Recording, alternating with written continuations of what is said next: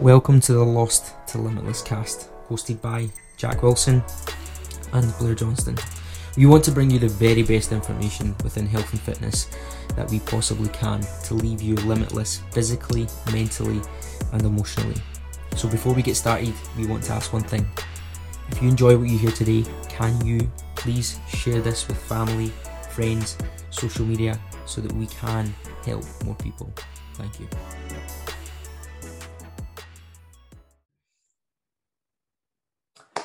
Welcome to episode 12 of the Lost Limitless cast. Episode 12. Jack, how are we doing today, my man? I'm all good, Blair. I'm all good, my man. Had a not bad week so far, which has been good, and sort of not bad week sort of planned for the rest of the week. So yeah, mate. How about you? How are you this morning? How are you feeling? Good. Tired. Tired this morning. Harrison Harrison liked to join us in the bed last night, so um, I, have never seen something so small take up so much of a, a king size bed. It's incredible, mate.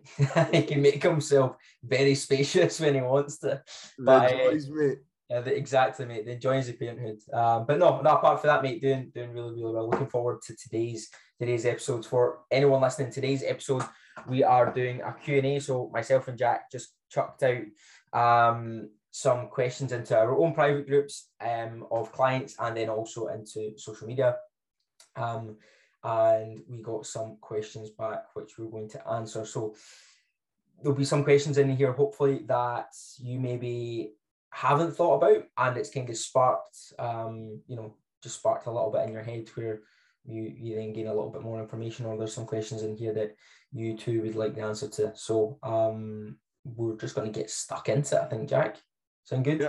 Jack, I'll ask you first, and basically what we're going to do is we'll just take turns of answering kind of each question and then kind of discuss a little bit. So the first question, uh, we're keeping all the questions anonymous as well, um, but if you ask that, you will you will know who you are. Um, so question number one, Jack, in your experience, has age ever really been a factor when it comes to either building muscle or weight loss? I mean, that's a quite a good it is a pretty good question to be honest. Um, for the reason of there is probably a lot of men, women out there that do think that, and to be honest, yes and no, and also that whole sort of answer of it depends. the answer that everybody dreads. but the reason it is and it isn't because obviously depending on your past, whether it's um fat loss, whether it's muscle building, whether it's you've ever done it before or not. When we're actually talking about, and when I mean this in terms of past, is the chances are if you're slightly of the sort of generation where you might be in your mid 40s or 50s now, chances are you've went through a lot of sort of um, what we would call sort of fad diets, sort of cookie cutter programs.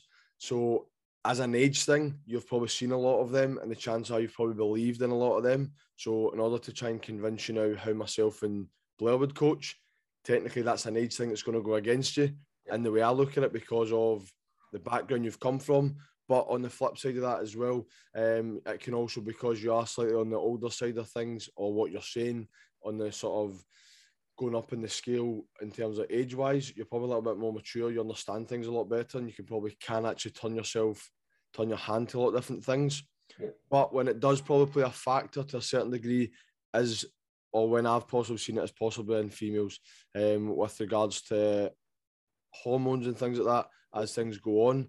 Now, it doesn't necessarily affect fat loss directly, but indirectly, depending on what stage you are at, it can it can um, indirectly affect it. But also depending on sort of your health um, and your hormones and what kind of past you've got and where you are currently, it can obviously directly affect it as well.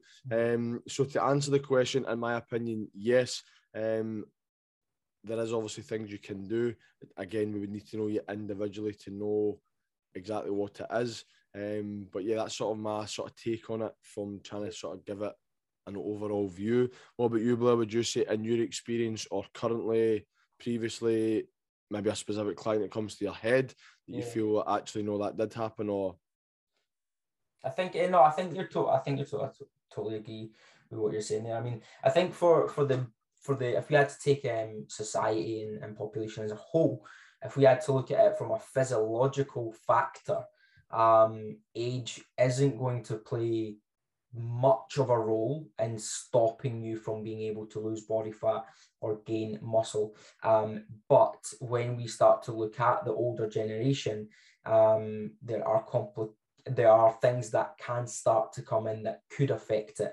Um, and we use these words like it depends and could simply because it is something that's personable to the person, their history, um, their their makeup, their current health in that situation.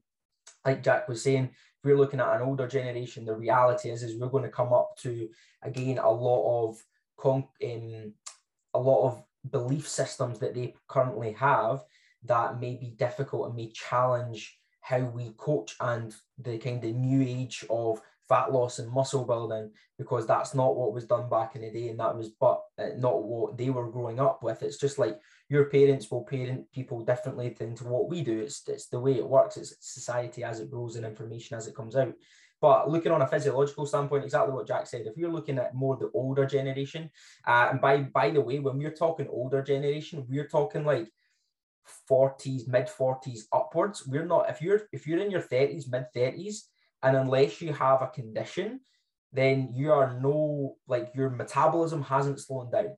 You're at no babe at like and and even females and that side of things, your hormone balance most likely is not coming into play. We're talking about when we're talking about women and, and hormones, we're talking about when women are getting closer to that um, menopausal state. When we're talking about males, and more look more likely when we're talking about building muscle, we're talking about when they're you know closer to their 50s and above and testosterone levels are, are lower that will have an impact yes. However generally speaking it's going to be indirectly. it's yeah it's indirectly and the chances are is if you're 50 year old and you've never trained and you're a guy and you start training using weights, you're going to gain some muscle mass, regardless mm. of what your testosterone level is. If you're a female and you've never trained and you've never really looked at your diet and you want to lose weight, and even if you're going through kind of menopause, there's a good chance you're going to lose weight. I say good chance because there will be those people that will struggle. But if we're taking it as a whole, you are going to be fine. So that is a massive one of yes and no. And yeah. it depends completely on your situation. But if look, if you're 40 and below and you have no physical condition, you're in good health, your age will not um, um, affect your ability physiologically to lose body fat or gain muscle. When we're talking about physiologically, it's a different story when we start eating into your lifestyle, your habits, your routines, your life in terms of kids, career, family, all that sort of shit. But when we're talking about it physiologically, because that's the first excuse that a lot of people tend to lose, how many times have we had it, Jack? But my metabolism's just not the same as when I was 20. Your metabolism is uh, directly affected by the amount of calories you consume. So yeah. you, you can if you go from consuming a thousand calories and then start to go to consuming two thousand calories, your metabolism will increase. It's not to do with your age. Yeah, nothing like that. Yeah, that, like there are metabolic conditions out there, but the chances that you have one are very fucking slim. Yeah, exactly, and that's it. It's just about understanding that.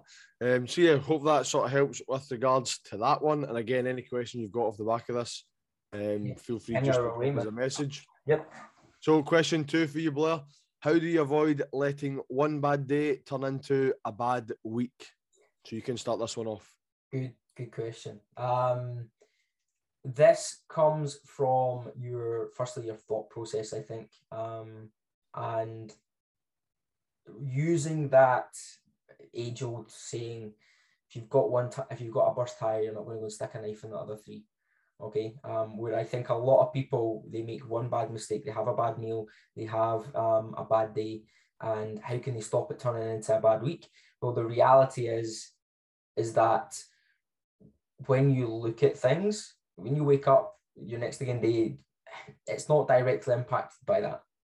And your chances of success will rely will 100% rely on your ability to pick yourself back up and move forward a bad day is it like it's coming back to that point of if you go out and have uh, if you have one takeaway you're not going to gain fat just the same as if you have you know one salad that's low in fucking calories you're not going to suddenly now lose fat So if you have one bad day that's off track, you miss a training session, you overeat or over consuming your calories if fat loss is the issue, or if you're muscle building, you undereat and you're struggling, maybe stress has hit the wall and you've not been able to get outside and the full day has been a shit show. Pack it up, put it in that suitcase, that day is done. It's in the past, there's fuck all you can do about it. There is absolutely nothing you can do in this moment in time to change the past. You have to focus on where your next step is. So that's waking up next day and day and just trying to do better than the day before. And the best way to do it is looking at what did not go right yesterday or last week, and now how can I prioritize that for the day moving forward. So, for instance, yesterday your nutrition was shit. Okay, maybe that's what you fucked up on. Maybe that was your bad day. That was what caused your day to be bad. That now becomes your priority for today, above training, above getting out and getting steps. That now becomes your priority. The best thing that I always do with my clients is we look at potentially maybe if they had a bad day or a bad week, depending. We look at what wasn't great, and then that now becomes a priority for the week moving forward. That will help you overcome it physically and mentally massively because that's where it comes. A bad day is not really going to impact you physically at all. It is mainly going to come from a mental standpoint of overcoming that and and understanding that it is absolutely completely normal to have a bad day. I have bad days. Jack has bad days. I have days where I don't hit my nutrition. I have days where I miss training. I have days where I can't get out and get a step count done. It happens. But I have trained long enough now, 12 years of training, that we're going to, I've had many bad days. But I'm still here training, and that's what's going to keep me at least in with a shot of getting to where I want to be, which is something that's also ever changing. Yeah, I agree on that, and as well as uh, just sort of sort of my take on it quickly would just be exactly that. Like from a mental point of view, that's it. But also just things like eliminating what actually happened. Um, yeah. In order for you to deem it as a bad day, what what is it that you actually say it's a bad day? Is it just because you just didn't didn't hit your step count? Is that what a bad day is, or was it because you didn't do do all of the things that you're asked? But also, what I like to look at is, and it's something I use with clients, is looking at what it was, and if it's something that's in your in in your control, exactly what Blair said, we now use that as tomorrow's sort of goals or next week's goals, whatever way we're going to look at this, whether it's a bad day or a bad week. But in this in this instance, a bad day. If today's a bad day and it's something that you can control, then obviously we'll look at then controlling that in a better manner tomorrow. However, if it's something that's caused by something that's out with your control, whether it's something in work that you physically couldn't have stopped happening, which now then leads you to being staying late at work because it needs to be fixed before tomorrow. But it's again, it's something out with your control. That's something you cannot control. So you're not going to be able to then go home and prep your food for tomorrow, or you're not going to be home and be able to get take the dog out to walk its normal big walk you normally get, which is going to box off your steps for the day and get your gym session in. So if, for example, in this example, you're not going to be able to make a nice sort of fresh fresh dinner, and you're going to miss out your steps in your in your evening training session, you've got to understand that's out with your control. So trying to understand that, that wait a minute, actually, that was something that I didn't choose to do. Yep. It was something that, ha- that that happened that caused this to happen. But in the same sense, even if you did choose to do it, who cares? Tomorrow's a new day. Today's already done because whatever decision you've just made, it's already done. We cannot rewind time. It's something we probably we all probably want to be able to do, but unfortunately we can't. We cannot go backwards. So it's like, cool. Look, we know what the task at hand is. We know exactly. And again, just always remember the consequences. So if, if you're having that bad day, even if it's a Monday at the start of the week, what's consequence if you leave that bad day into Tuesday, Wednesday, Thursday, Friday, and make that a bad week? Yeah. What's consequences? So just think of that. So yeah, that's the sort of things that I would say to help you understand that. So yeah, I hope that helps. Yeah. It's just like you say at the end of the day, man, it's, it's one day. It's not, there's 365, 66, 66 if it's a leap year. There's 365 of them in, the, in, in a year. One, two, three, four, fucking 10, 20 bad days is minimum in comparison to um in comparison to a year. So you've always got to think. I think big thing is look at the bigger fucking picture. Look at the bigger picture of time. Okay, it's not. And when we can realize that actually that bad day isn't as bad or as hurtful as I once thought it was, okay, you find it a lot easier to pick up and move forward. Yeah, I agree. Definitely. So are there days? So question three: um, Are there ever days where you think, "Stuff this, I've had enough"? Yes, plenty of days. Um, plenty of days where that's happened to me. And again, well, yeah, obviously the question is, is there is there days? Hundred percent. Um, myself and Blair are just exactly like you, exactly like you guys who listen to this podcast, who look after themselves, trying to achieve the goals that you set. Trust me, we are no robots. We are no different to you guys. If anything, we're probably identical to you, but in a total different way. If that makes sense. I always use the say, I always use the saying that we're the same but different because yeah. no one's the same, but we all have the same thought processes. We all, but yeah, trust me. Um, I know Blair will obviously chip in in a minute or two with his sort of view on this, but yeah, we all have it. Um, there could be days where, and actually something we spoke about before we jumped on this was literally like if we are now trying to create content um, for our social media channels, trying to make sure that we're staying relative with where the marketplace is at. Trying to be on the ball and be creative all the time is very tough. And on days like me and Blair were talking about that, on days where we're trying to create content, it's just a day we just go, do you know what? Shut the laptop, forget everything today, start again tomorrow. Like and that and that generally could be nine o'clock in the morning. But it's just that way. And again, it, it, those sort of last two questions link in together. There is days we just go, do you know what? So this, yeah. start fresh tomorrow. Go and do go and do something that is going to be more beneficial for us, whether it's taking ourselves off, trying to clear the head a little bit. But some days you will just get that. Why? Because you're only human, mm-hmm. and it's absolutely normal to have. And as Blair said to finish off the last one, look how many days in the year there is. So even if you have one day, one day a week, or two or three days a month where that happens, it's absolutely fine. There's still plenty more days that will actually move the needle closer towards the goal. So in short, yes, um, I do have days like that, and I'm sure Blair will now chip in now as well. No, I totally like. I think this the, there's a there's a mad difference, right, between having days where we think, "Fuck it, I'm throwing in the towel, I'm giving up." When it comes to training, I'm giving up when it comes to nutrition. Why do I care about this? Why, like, I have days like this when it comes to the job that I do, where I fucking re. I'm pretty sure we said this before, like, rethink everything that we're doing. Why am I doing this? to myself, there's a stark difference between thinking about like that and then actually doing it. You know what I mean? And that way of just being like giving up.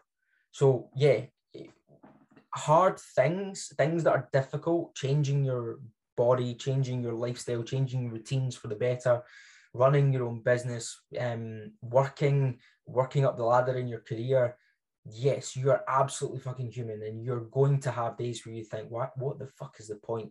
Why am I doing this? That is completely normal. But if it's something that's going to benefit you and it's going to better you, there's a, like I said again, there's a stark difference between thinking that and then acting on that thought, you know? Um, so yeah, I do have days like that. There's days where I'm in, I've trained in the gym and I've just been like, what the fuck am I doing here, man? You know, I've got other things that I should be getting on with why am I here? I have other days where I'm like that with business. Like I'll be driving home and I'll be thinking about all the shit that I've got to do. And I'm just like, why am I doing this to myself? Life would be easier if I just went and got a job. Um, you know, and I just turned up and earned a wage. So and by the way, so that no one takes offence, since it is 2022, I'm not saying that whoever turns up and earns a wage is, is, is an easy job and it's easier than what I do. I'm not saying that. I'm just saying the stresses and pressure of being self-employed, you know. Um, so yeah, yeah, totally have days where I think, fuck this, what's the point? But I think there's a massive difference between thinking it and then acting on it. If you're acting on it, then I I don't think what you're doing is either for the right reason or benefiting your life in some way, shape, or form. Also comes back to what I was saying at the end of the last question is just the consequences as well. Like what's consequences of maybe just actually packing the whole thing in rather than just packing it in on that day or on that week. So yeah, just always sort of keep that keep that at the forefront of your mind. And as we always say, sort of keep that why nice and fresh. Um, because yeah.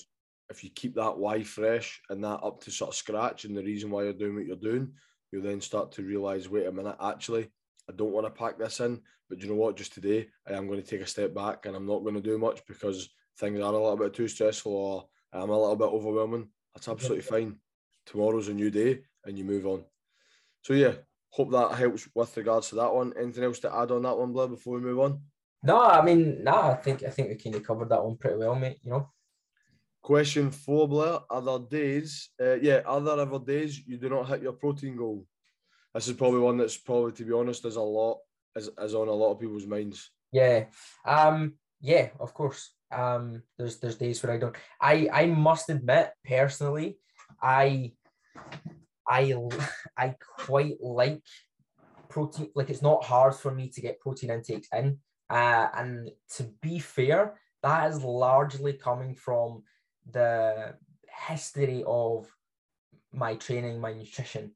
Um, it's not, you know, because from a very young age I've trained and been into bodybuilding. So bodybuilding and protein almost come hand in hand, you know what I mean? So I actually do you know what I used to struggle? I used to bodybuilder if you don't know what protein is. Exactly. You're not bodybuilder if you don't love chicken, right?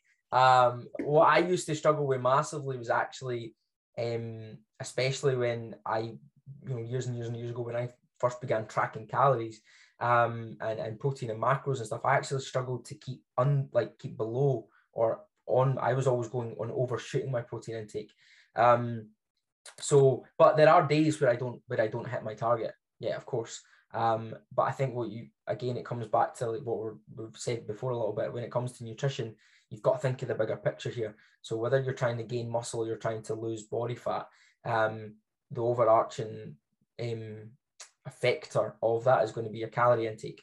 You know, if you're not if you're not in a calorie deficit, you won't lose body fat regardless of your protein intake. If you're not in a calorie surplus, you will struggle to build muscle um, effectively, um, regardless of your protein intake. Does protein intake have its benefits? Of course, it does. It helps us maintain um, muscle mass when we are in a deficit, and it also helps us um, re- recover well and improve muscle mass in a sense um, when we're on a on a surplus. But yeah, there are days where you don't hit it, but it comes back to it's making making making sure you hit target more days than you than you don't.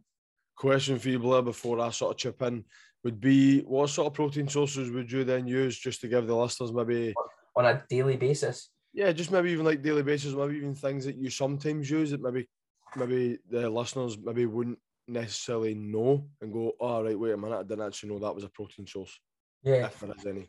Good question. Um, to be fair, mine's are mine's are relatively basic. Chicken's a bog standard. Like I will probably have chicken every single day of the week in some way, shape, or form, whether it's chicken breast, whether it's chicken mince, um, which is really quite good.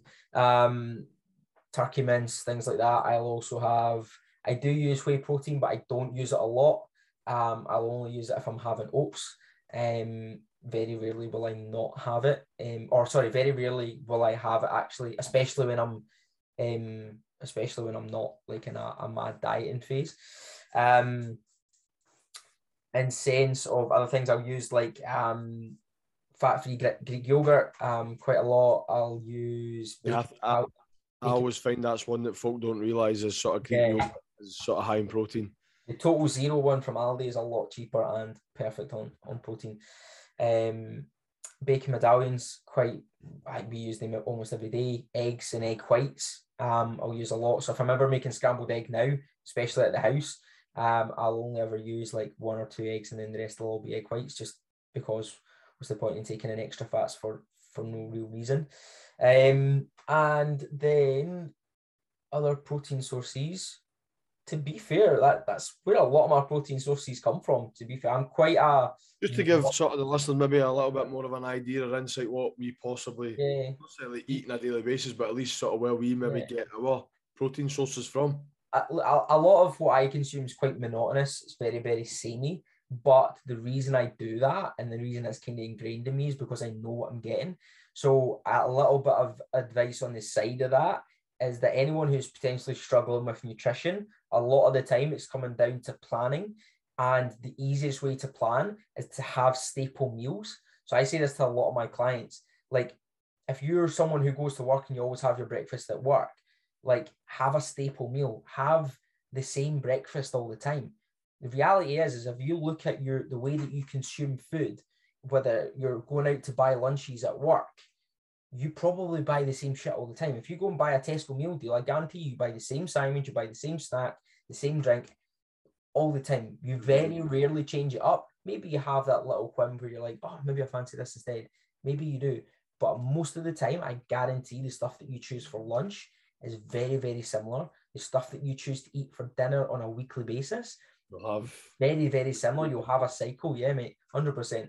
But it'll be very much the same food. The stuff that you choose to cook yourself for breakfast at the weekend will be the same food, most likely. Very rarely, we eat in cycles. Why? Because we like it. So start finding foods that you like that meet your targets and make them staples. Have a staple breakfast, have a staple lunch. So that means that you don't have, it's less decisions that you have to make. Makes your life fucking a lot easier. Anyway, I've run on. Jack, do you ever struggle to hit your protein intake? Yeah, of course I do. Again, I'm just assuming as you guys. Um, exactly what Blair said. Yeah, coming from a background like when you were so sort of focused on calories and macros and things, yeah, it becomes definitely a lot easier because of the background. But again, that's only coming from my training experience and sort of the things that I've done.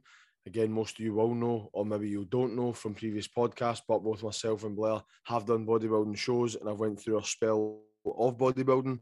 And like I said, when uh, even probably you guys that don't do bodybuilding know much about it, probably one of your first thought processes when it does come when the word bodybuilding enters your head is sort of based around protein or chicken or something like that. So yeah, um, I'm a bit like you, Blair, but however, there will be days where I don't. And usually it's something I always say a lot to clients, and any clients that is listening that probably think, God, he sounds like a broken record. But one thing I'll always get clients to do is plan.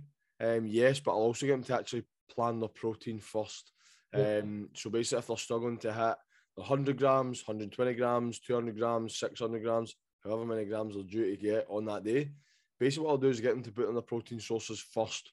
Because if they're planning their meals in advance and they're still getting, they're still not hitting that, hitting those numbers, then yeah, it's good that they're planning ahead because it means they're not going over their calories, which again, calories are going to be the number one most important thing, whether it is fat loss, maintenance, or muscle gaining or muscle building. But in the same sense, if we're planning, we're still not maybe planning accurately enough if we're still missing out. So all I'll get them then to do is just let you go through your breakfast, your lunch, and your dinner. Exactly what Blair was trying to say, just trying to get you into that sort of staple, consistent meals. So if, for example, um, again, I'm just kind of think of of what I use, like two bacon medallions, two eggs. That would be my protein sources out in the morning. Yes, okay, I'm going to get a little bit of fat from the eggs, but it's a main, it is going to give me a lot of protein. Then into lunch, it might be something like cooked chicken, might be tuna, um, or like what Blair said, if I'm going to make maybe porridge oats or something, it might then well be whey protein. Then if I'm going to have a snack, it then might be depending on where I'm at, what I'm doing. I then might make again something like porridge oats, where I then might add whey protein if I didn't have it for lunchtime. But I'm not going to be adding the, the sort of oats in at this point. All I'm going to be basically doing is getting them to add in the protein first to then realise, right, okay, cool. I'm maybe 20, 30 grams short of my protein before I've even added any other foods. Because remember, other food sources are going to contain protein. Yes, they're not going to be direct protein sources, but if you're maybe 10, 15, 20 grams short, chances are you'll find that that will sort of creep up. So yeah, that's sort of all I sort of would want to add is if you're planning your, your, your sort of meals beforehand and you're hitting your calories, but still maybe not hitting those those sort of protein numbers, then just simply look at how do we now just now plan protein first and then slowly make up the rest of your meal that way, then you're going to hit calories and then, or you're going to hit protein first, sorry, and then calories. Yeah.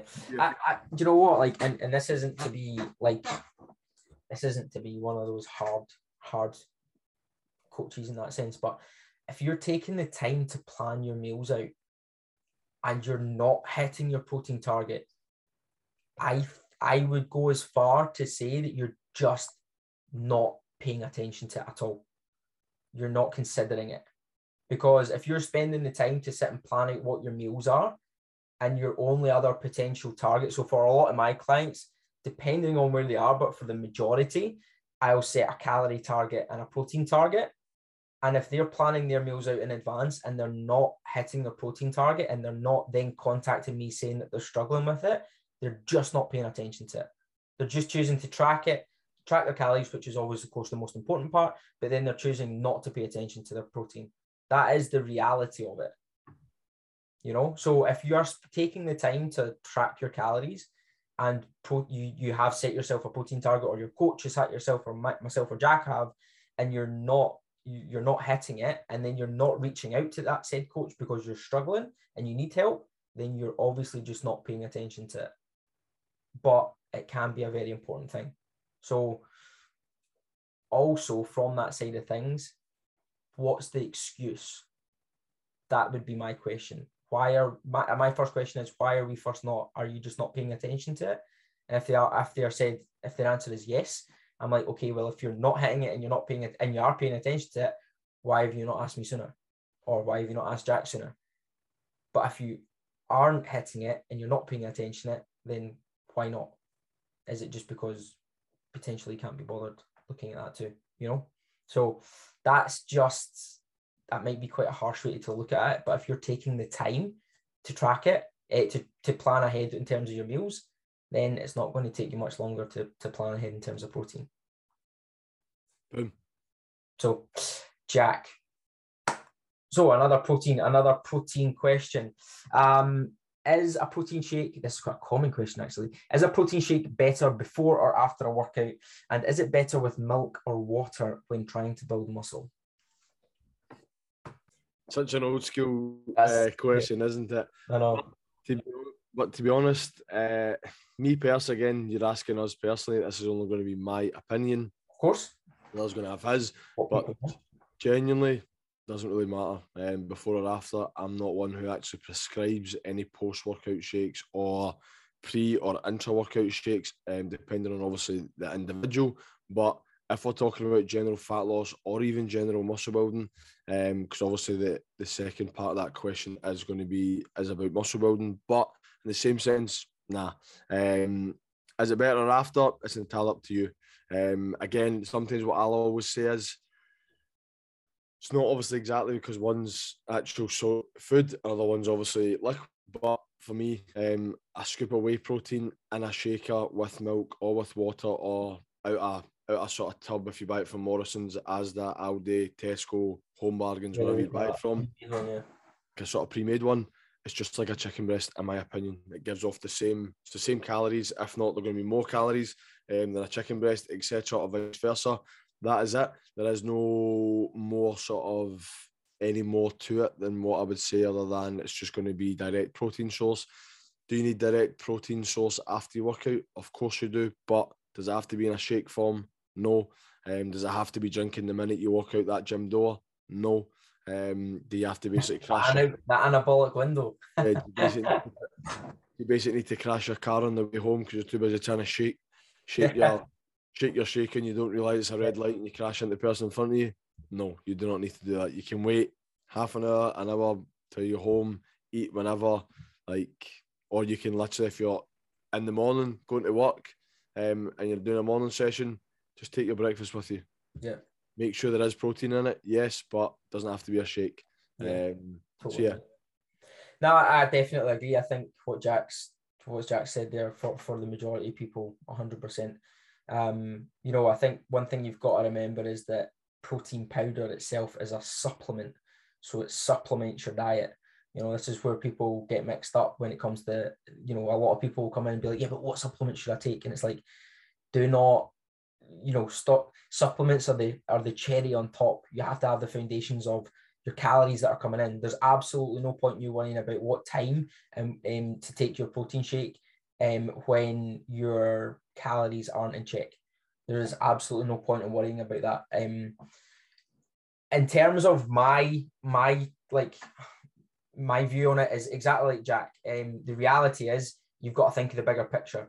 What is your what is your um what is your total overall calorie intake? So for for for who's asked the question, when it comes to you trying to build muscle, you need to be looking at making sure you're on a you're better looking at making sure you're constantly in a surplus and your training is progressive you know um so you're always doing a little bit more when you're in the gym. You're, you're beating it by one rep you're doing an extra set you're adding some load to the bar with good form you're improving your form.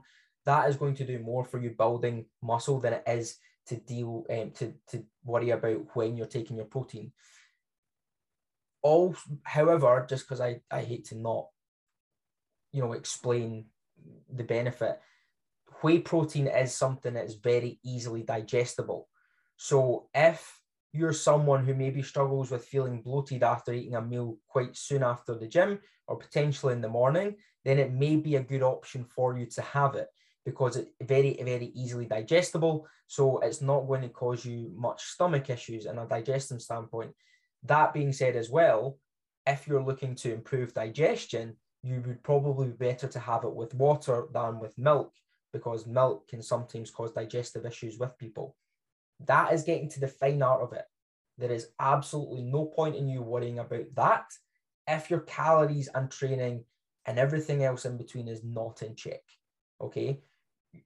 But we're here to to to tell your knowledge and, and what we know. So was that you sort of answering the question of is it better with milk or water when trying to build muscle?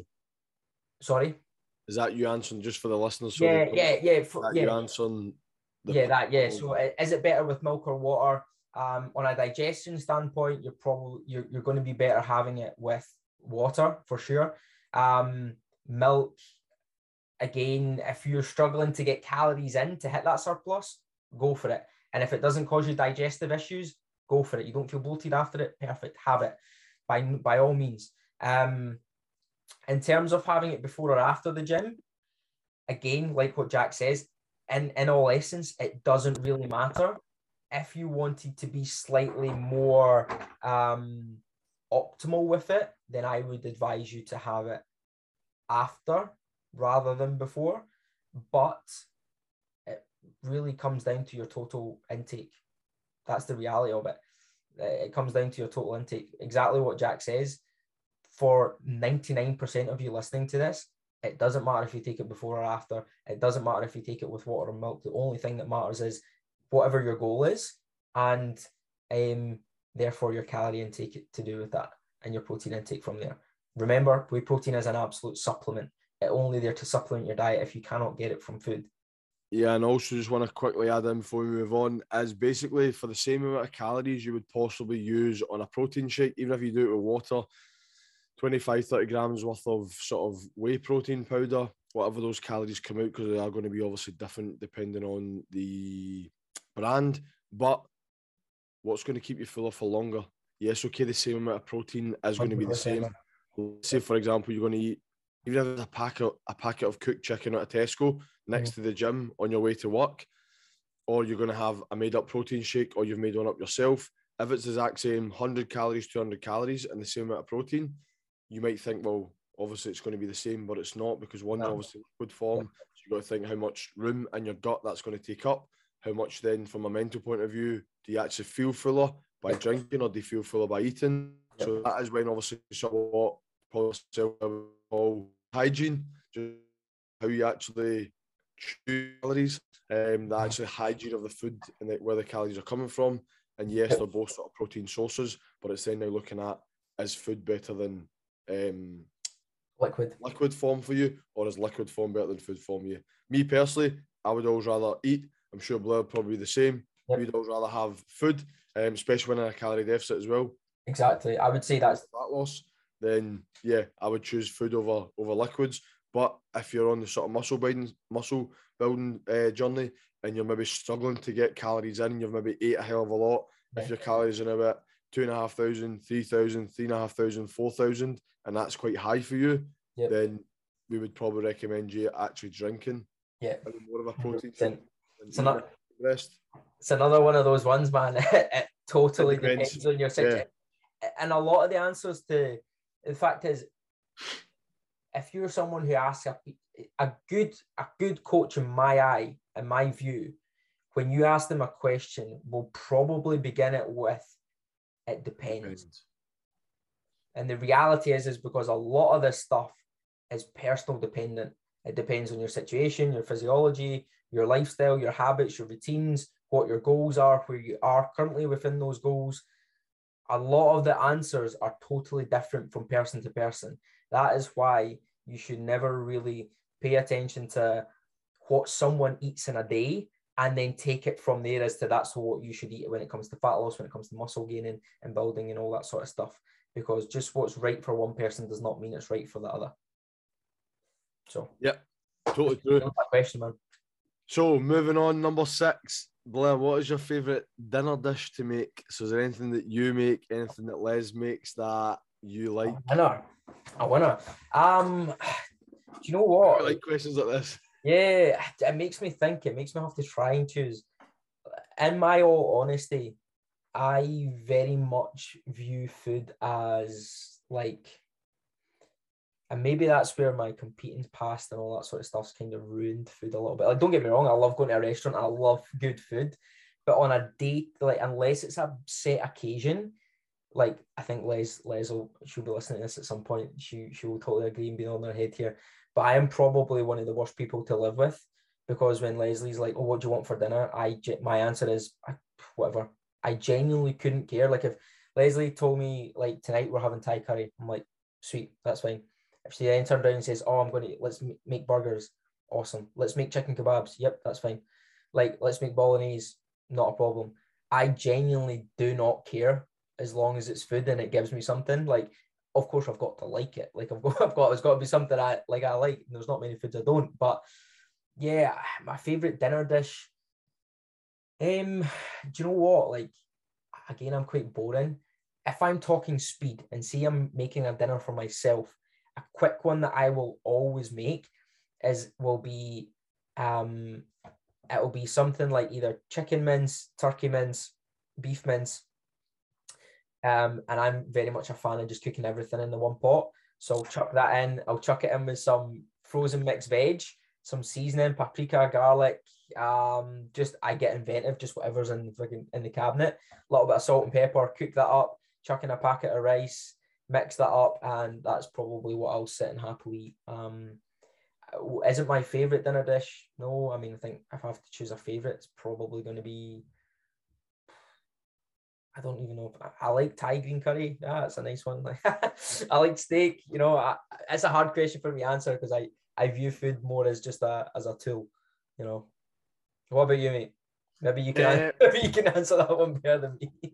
For me, no, we've actually got a few. I mean, we are very similar. Like both of us, me and Rachel can also just say yeah, whatever. But we don't want to like to eat the same things the same day every week type thing. We do like to swap it up. But like two things that we both love to make Rachel does make a great spaghetti bolognese. Um, I, do, I, do, I do love bolognese. Like when Rachel makes it, is unbelievable. And to be honest, it's not that high either because of how we make it, but it's just tremendous. So shout out to Rachel for that. And then we also one that we both can make that I do actually really love is like a tuna pasta bake. Um, basically just pasta, tuna, bit of mayo through it, cook that all up, then just put it in a casserole dish, slightly mozzarella through it with fish sticks through it, and then bake it in the oven um, so it becomes crispy in the top, and that is yeah. I, I would maybe be inclined. That's probably one of my favorite ones. Les Leslie would not like that man. She's not a big. A lot of folk don't like it because the, the idea of having hot tuna. A lot of folk obviously like tuna cold, but trust yeah. me, it's it's a game changer. It's a winner, man. It's a winner. Yeah, Best when you bake like, it. We, I mean, fajitas are a good one. Ah. I can't say that we sit like, you know, especially with Harrison now, man.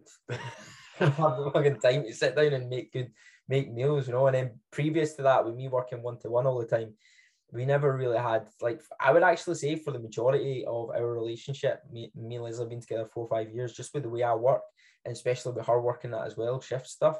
Like we don't tend to have dinner together a lot. Like when we do, it's very few and far between. But now it's Harrison's always taking over. So uh yeah, we don't, don't have the we make dinner, but it tends to be quick, something that we like, you know. So um, it's just what fits our what fits our food, and and then we go for there.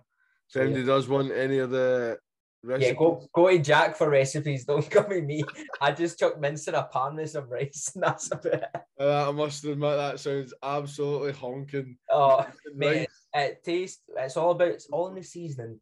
Unless it's beef mince, yes. I don't know if I'd like because like we make turkey mince, we make turkey burgers with turkey mince. Yeah, yeah, I do that, man. Chili and lime turkey burgers are nice, man. That's a good one. I've made that a couple of times.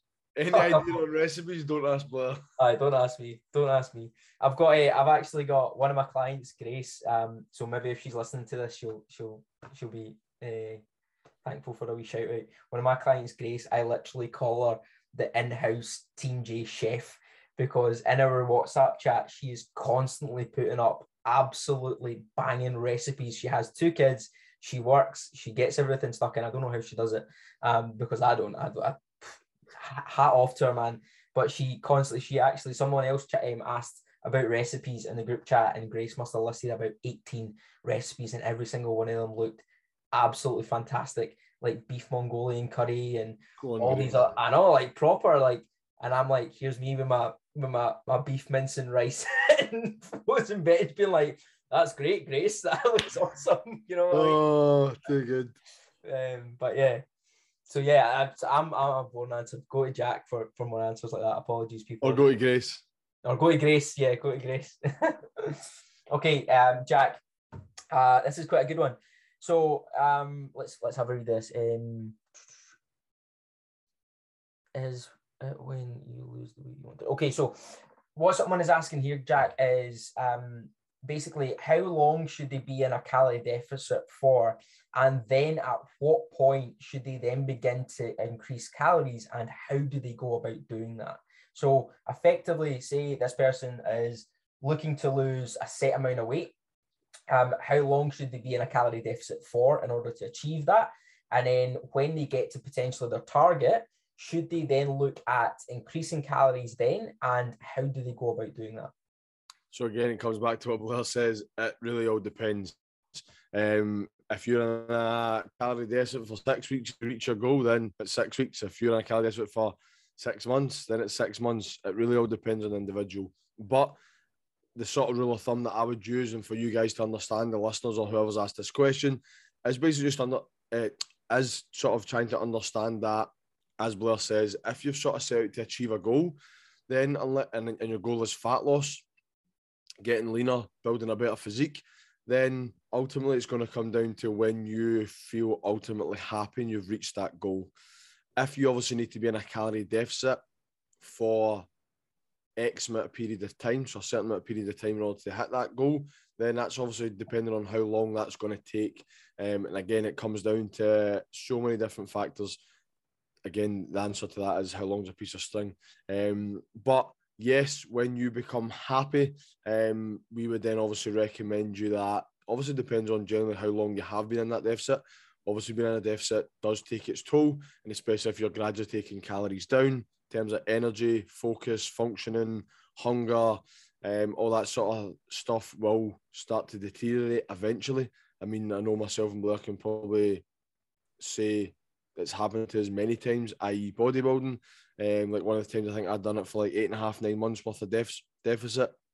And that's like consistent deficit, um, slowly taking away probably every three or four weeks, chipping away calories, adding in steps, adding in cardio. So it is probably more aggressive than what you're currently doing right now. Um, so you probably chance are you probably last a little bit longer in a deficit if need be. But if you've achieved that goal and you're now becoming happy, then yes, that would be when you would look at or think about starting to slowly increase calories. And again, you've got two options. Personally, I prefer the slow and steady, just the way we've took you down slow and steady. So just for example, you've started at uh, let's say two and a half thousand calories. I'm just going to pluck a number out, two and a half thousand calories, and you've slowly taken yourself, or myself is slowly taking you down from two and a half thousand calories, dieting all the way down to just say 1500 calories, just for example. So I'm just going to use a thousand calories there yes, could you go now work out your new maintenance calories by using maybe an online formula or a formula I've maybe used before or whatever? Yes, and you could increase those calories straight back up to that new maintenance. And let's say, for example, that is above that two and a half thousand calorie mark, then yes, you could do that. However, I don't always recommend that. I personally like to coach you as what would just sort of reverse you back out of it. So from 1500 calories, make small baby steps all the way back up to that sort of maintenance level so that you're slowly going to get one from a mindset point of view more than anything to really protect that mindset because all you've ever known, let's say for the last six months or the last nine months, is taking those calories down from two and a half thousand to 1500 in this example to now all of a sudden just go straight back up again. You're going to worry of fat gain, weight gain. Why on earth did I do all this? So for me, first and foremost, I'm going to protect your energy, protect your sort of mindset, and slowly increase you. Can I ask? So, if you were, say, a client and they died down for nine months and stuff, how quickly would you be looking at getting them back from, say, that fifteen hundred to their new maintenance of, say, two thousand two hundred? How quickly, over what kind of time span, would you be looking to get those calories back up? So again, uh, uh, uh, for me, it does all, always depend because that person could be have a really good relationship with food, have, have a really good relationship with themselves, maybe went through these phases before. So chances are it'll be a little bit quicker. So I may add like 200 calories in and just increase that maybe every 10 days. Yep. Or if someone's a little bit more skeptical and a little bit more worried, it might literally be 100 calories every 10 days. Yep. Yep. Or it could be 100 calories every two weeks. So in this instance, if it was 100 calories every two weeks, you're asking for 600 calories. So you're looking at 12 weeks then out the, out, out the example that you'd let, let's say, said. But again, it's all individual dependent. Um, and if you're someone who is a little bit more skeptical of adding calories back in, myself and Blair will tell you, don't worry about it. Mm. You're better to go slow adding in calories and sort of um, processing from a mindset point of view, but also physically processing the food, slowly increasing it back up again, thinking about how you're going to get those calories back in, what sort of types of food you're going to use, how you're going to do it. That if that's going to make it easier for you, do that. So yeah, that's sort of where my take is it Yeah. is on that. Um, and there's obviously you can talk about it for a long time, but I'd rather Blair chip in with his side of it. So yeah, Blair, what would you say on those sort of two questions? Yeah, no, just taking the pick off where you left off, I think I was, um, you know, I think for a lot of people, it's quite important to know um, what Jack was saying there in terms of the reversing process. Um, it's certainly a process that's not as long and it's a fraction probably of the time you've spent dropping calories down. But the benefit that it can, can have means that you can tolerate more calories. Um, a lot of things then come up with it in terms of energy um, intake um, your efficiency of utilizing the calories, and therefore you avoid that fat gain and that splurge as well. What I think can be difficult, and uh, Jack, I knew Jack would say it depends, and I knew that was going to be his answer anyway when it come to that, which is which is awesome because it could be massively dependent on when people finish a diet. Some people then like to go and make a shit ton of um, social plans. So if you've got social plans now planned every single weekend that involve calories and you're going to want to relax things off for that, then understand that that process of reversing your calorie intake will be slower due to the fact of what you've got factored in, you know. Um, but for me, um, I think one thing to understand is it's totally like what Jack says. I think the length of time that you will be in a calorie deficit is massively dependent on where you currently are and where you want to be. But a good rule of thumb to go by is moving that you want to be losing roughly anywhere from 0.75 to 1.5% of your body weight per week. If you're within that category, you're within a great rate of loss. That tends to land about the one to two pounds per week mark for most people. Okay, so if you're losing anywhere from one to two pounds per week, then that is a good rate of loss. Now multiply that by how much you think. So if you've got 20 pounds to lose and we're going for one pound a week, that's 20 weeks. If you're going for um, 20 pounds to lose and you're aiming for two pounds a week, that's 10 weeks. That will give you an idea, not the specific amount of time that you must be in a deficit, but an idea so that you can plan ahead. Um, and then exactly what Jack was saying when it comes to increasing calories. Um, again, it's massively personal dependent. Um, but for most people who are just general, who have just been general fat loss, looking to get in good shape, reversing up is always going to be a good idea. The only the only time that I would jump someone's calories up slightly is if it would be in their best health interest to do so. So, for instance, if I've got a competitor who's competing on stage who are a very lean body weight and they're very lean for a long period of time, I will be looking at jumping their calories up a chunk to get body fat back on for a hormonal standpoint. Yeah, But horm- perspective. Yeah. Um, but that is because that's them. All right. That's one thing that Independent. It's all person dependent what your goal is, why you're getting lean, how lean you are, and where we're wanting to go after that. If your goal is to gain um, muscle mass, um, then it may be more efficient to try and um, bring calories up a little bit quicker. But if your aim is to maintain and sustain the result that you've got, slower gradual increase is always the best way. Yeah, I totally agree. I don't think there's really much more to add to that because, like I said, you could genuinely no word of a lie, you could possibly make a full sort of 20, oh, we could talk about this all day, you know. yeah, 20, 25 minute episode on that alone. But obviously, if you guys, if there is someone or a few out there that are thinking about that, um, you might be at that stage, you might manage it on your own. if you want us help or any guidance, just drop us a message, let us know, because obviously we'd rather that is the most important thing is the after the after is probably more important than the before and the after part. The aftercare, um, you know. Yeah, exactly. So it's that sort of looking after you. Um, so yeah, obviously, if you've got any questions, then let us know. So yeah, just to finish this off, then Blair, you sort of answered the question eight was how much weight was a good amount to lose each week, which again, Blair just gave you the percentages on. So why don't we finish off on question nine then, Blair? Do you ever struggle with stay with staying on track? That way we'll then sort of close this off. Yeah. Um I'd be lying if I said I didn't. Um I think it's I think it's it's quite an open question. Um staying on track, on track with what? Training, nutrition, um, life, business and what do you to... call? What does someone staying on track? Someone's off track to do different things. Yeah, man, exactly. I think again, it's personal. It depends on what you class as being on track and what's off track.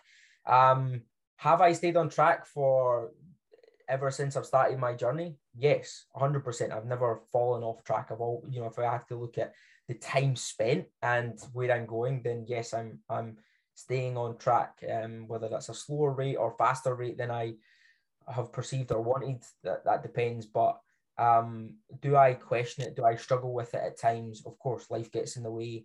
Um, things happen. Life changes. Circumstances change. Uh, and I'm on, and you know we're only human. Of course, you're going to struggle to stay on track. Um, but it's the overarching consistency and um, the overarching goal. You know, um, it comes back to that point of consequences. I think I just try and remind myself. Look, like I think we've discussed this before, mate. You know, I think amount of times I've looked at I think I I think I consider my job every time I have to do my tax bill. You know what I mean? I'm just like, shit, why am I doing this? Um, but uh, yeah, like do I do I struggle with staying on track? Of course I do, man. Um, but there's a difference between struggling to stay on track and giving up. What about yourself, man? Yeah, I agree on that. And yeah, I'm the same, mate. Um, I've do, do I ever struggle with staying on track? Of course I do. Um, as Blair said, life gets in the way, family gets in the way, things will happen. Um, and like for you guys that do follow me on social media and have done for a while, you'll have seen that I've let myself go before as well, where I've gained lots of body fat back on. Um, I've maybe let myself let let my personal standards drop and stuff like that. That's just normal. That's that is going to happen, and that is what happens when I do possibly struggle to stay on track. That's yeah. all right. Um, it's about then just knowing can I continue this way? No, I can't because if I if I do, where's it going to lead me? And again, it's that consequence thing. If we've got consequence and the reason as to why we're doing it, if those two are strong enough, you're then going to realise it. And that's when it's sort of that penny drop moment for me of right, okay, cool. I need to maybe get my finger out, start yeah. to take action, start to realise the detriment that it's going to have now on the quality of life that I now have. Um, but yeah, like I do struggle with time to time, yeah. And again, like that, whether it's something family orientated, um, that maybe I need to put my more effort and interest into that, and I'm finding it hard to balance things. That's when I maybe find it find it a little bit harder. But most most importantly, and, and that's what Blair was saying, it's that consistency over a longer period of time. Because you might have two weeks where you literally fall off track altogether, but who cares? It's done now, and you just then look at getting back on track, not necessarily turning that two weeks to two months type mm. thing because that long term consistency over, let's say, a yearly period, two yearly period, three yearly period, or your lifetime period. Um, because um, again, consistency is going to be key. So yeah, that's sort of where I would say with that. But yeah, hundred percent, like myself and Blair will always sort of struggle to stay on track, and then other teams we'll be absolutely flying. Like I think uh, it's just human, man. Yeah, exactly. I don't think I don't think I think anyone who turns around and says I've never never struggled to stay on track, I guarantee is lying no matter how um how much they're in control right now, how much like things like shit will change. Like I like I would have perceived and like a biggest thing that I've always had and, and it's been the biggest realization when it's like having a kid. Like back when you were like when you didn't have kids and stuff, you'd be like, no, I'll still be able to stay on track and doing that. Like, no shit, that that shit changes your life. You have to change and adapt. And that is going to impact your ability to stay on track. Will you struggle with it? Of course. Like there's like let's not let's not like look at struggle as a bad thing, you know? So yeah, of course everyone does. Yeah, totally agree. And I don't think really we need to add much more to that oh, other than just understand you guys know that we're just as human as you are. Yeah. Um, so probably we're not going to end on a sort of one percent because it wasn't yeah. really a said topic. But what we will just say is, make sure you listen to this back, and any questions that you do have off the back of the questions that we've already answered, because usually with an answer you'll end. So yeah, feel free to drop us a message whether it's something that I said, something that Blair said, yep. or both, or both. Just copy and paste both um, the the question to both of us, and we'll happily. Yeah, of course. But yeah, hopefully you guys enjoyed it. If it is something you do enjoy, then let us know because obviously we want to know if it's beneficial. We can then obviously yeah. do more. Yeah, down the line. Awesome. But Blair, Thank as you. always. As always, my man.